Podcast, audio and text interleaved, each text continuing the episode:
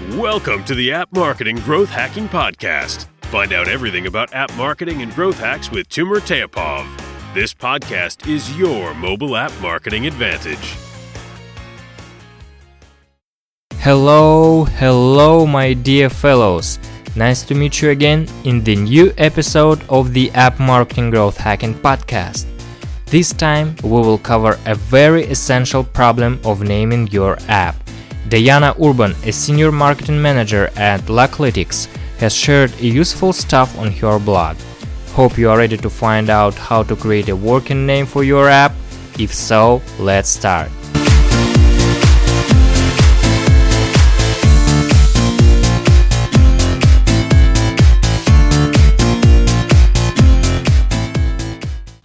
It goes without saying that app's name plays a big role.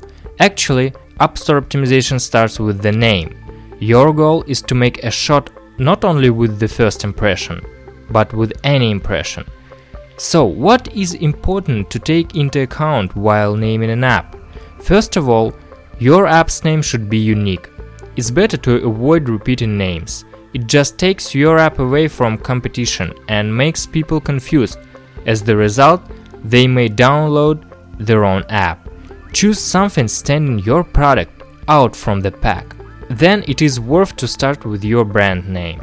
Make it easy for your fans to find you by starting with your brand or company name. At least you can include it in the first 25 characters of your app's name to make it visible for users. It's also significant to include keywords in your app's name. It will help you to get more downloads and to become findable for those who have never heard about your product before. You should do a research to choose right keywords. Firstly, make a list of apps in your niche. Then determine what keywords they use in their app's name. Next step, find relevant keywords that people often search for, but other apps in your niche aren't using. And eventually, choose three keywords you'd like to focus on.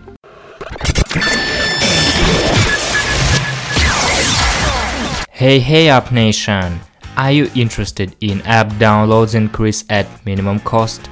Do you want to double your conversion rate on an App Store landing page? You are in the right place. Our app marketing agency help people drive organic app downloads and change the world every single day. We are focusing on our two core competencies, App Store optimization and podcasting outsourcing. App Store optimization is a crucial piece of the mobile app marketing. We will provide a service to help you rank higher in an App Store search results and increase conversion rate on an App Store landing page. Cost per install for app downloads is increasing constantly, so it's time to employ other sources. Podcasting is a huge organic source today, and there is very low competition. For instance, iTunes directory has more than 500 million subscribers. We provide the entire podcasting service for mobile apps. Visit justforward.co for more information and also get my App Store Optimization Udemy course absolutely free. justforward.co.